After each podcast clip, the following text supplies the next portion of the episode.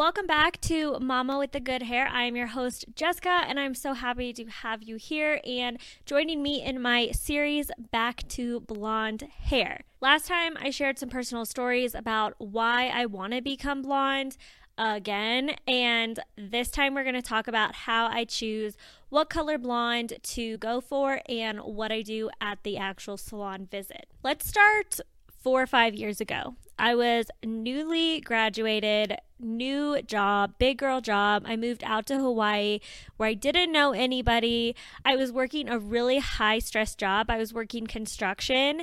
And if you're working construction in most states, you get an on season and an off season. The off season is when it's really cold and too much snow on the ground to do anything.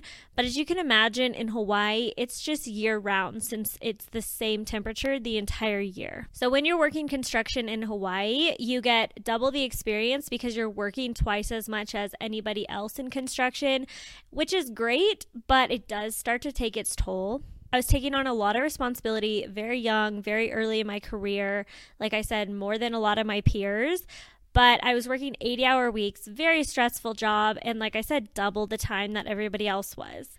I'm not going to get into all the details of my job because it gets very technical, but it was a lot of risk, it was a lot of money, and it was a lot of responsibility, and it was taking a toll on my whole body.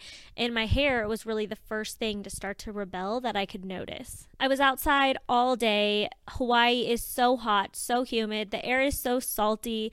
My hair was filled with all of that, plus blood, sweat, and tears, literally. I would get home. I would be so exhausted from working a 12 plus hour day. I would get in the shower, try to wash through the tangled, matted mess that was my hair try to like halfway brush it through and then I just would get so tired that I would just put it up in a messy bun and do it all again the next day, go straight to work. I was just too tired to even deal with it. I literally have so many pictures of me where my hair is in that tangled, messy bun and it's hidden underneath my hard hat. And only I knew what was really going on up there. So I realized I needed to do something. I had enough. I made a hair appointment to try to deal with this crazy mess that was going on. I figured they could lighten up my roots, cut off some ends, make it a little bit more manageable.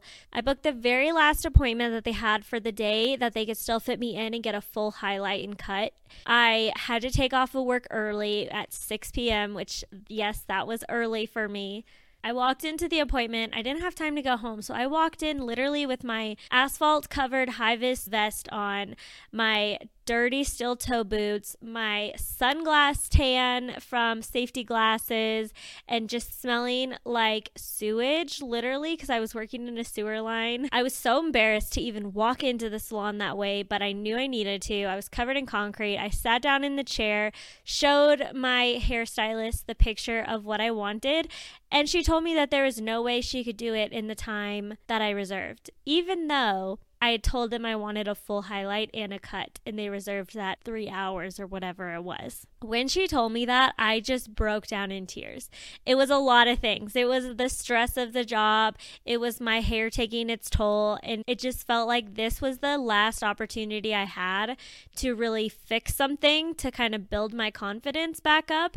And I was being told it wasn't possible. There was no way I could make another appointment and convince my boss to let me leave early again the salon wasn't open on the one day a week that I had off. It just felt like such a dead end. It felt like my little bit of hope that I had that I could fix my hair was just completely gone. So I left the salon in tears, didn't schedule another appointment and I went home and did a bunch of research and that was such a pivotal moment in my hair journey and why I do what I do. My hair was and still is a huge part of my identity and there's a few times in my life that I can pinpoint where it really made such a big difference and kind of like tweaked my confidence. Last week I talked about becoming a mom and mom identity and all the hair stuff with that and this was the other time when I literally was crying in the hair salon because I felt like it was at such a dead end. Even to this day, every single time I walk into a hair salon, I get that little like ting of anxiety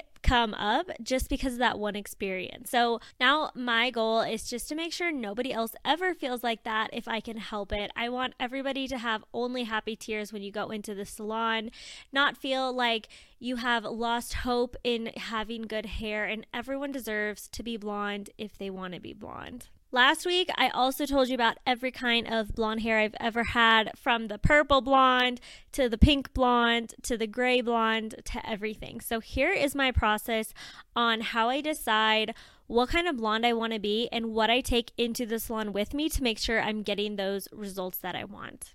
So, first thing I do is I get on Pinterest. I just pin every blonde hair photo that I like. It doesn't have to have a rhyme or a reason. If it looks good, if I like it, I just pin it to a new board. I do this for like a week before my hair appointment. So I'm pinning everything from blonde hair, where it's like kind of brunette blonde, all the way up to platinum blonde and everything in between. Then once I've been doing that for like a week, I'll go into that board and I'll start to like see what the patterns are. If I notice I've got so many platinum blonde and only a few low lights that means I'm feeling kind of in a platinum blonde era. I notice sometimes this changes like with the seasons. If I'm feeling something a little bit more fall versus like summertime hair, this could change with the trends or just how I'm feeling. A lot of times I like a more natural balayage.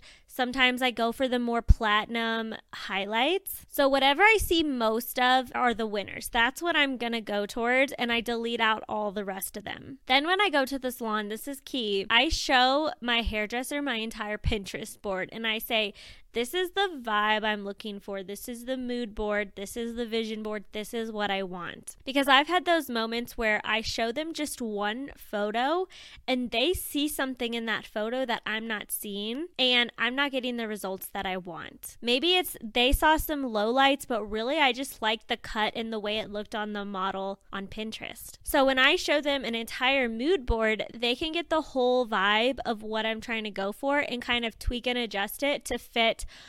what I'm looking for. So this time I'm going more of a balayage kind of natural look. I still want something that's pretty low maintenance without being too brunette. So I like that kind of grown out look and the fact that I can wait between salon appointments longer if I need to because of my daughter. It's still low maintenance enough for me with my busy mom life, but it's getting me to that blonde of where I want to be at. So I am going to show her my balayage mood board and we will see what we get. Thank you so much for joining me on my series all about going back to blonde. I hope you found this so helpful in preparing you on your salon visits, creating some inspiration. And next week, I'm going to be sharing all the tips and tricks on how to maintain blonde hair once you get home and post salon. Don't forget to subscribe to this podcast so you don't miss any episodes. And if you would leave a review, if you love this, I would absolutely love to read that. And thank you so much for all your support. We will see you next week.